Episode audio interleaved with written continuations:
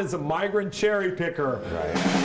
And right now, Ron, you're going to have a chance to choose from between our two curtains. It's up to you to pick the one that's got the good act. So let's turn around and get a look at these curtains right now. Get a look at these curtains, Ron. Come on, you knucklehead. Stand right there. Which curtain would you like me to choose? Um, this. Do you want this?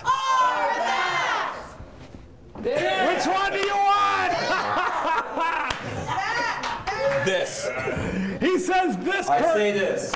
He says he says this curtain right here, and oh boy, are you in luck, Ron. Yeah? Get ready to be pleased as punch. That's right. Straight from this from the set of Monster Garage. Here comes this and that's very own Rosie the Riveter. Here's Little Brooklyn.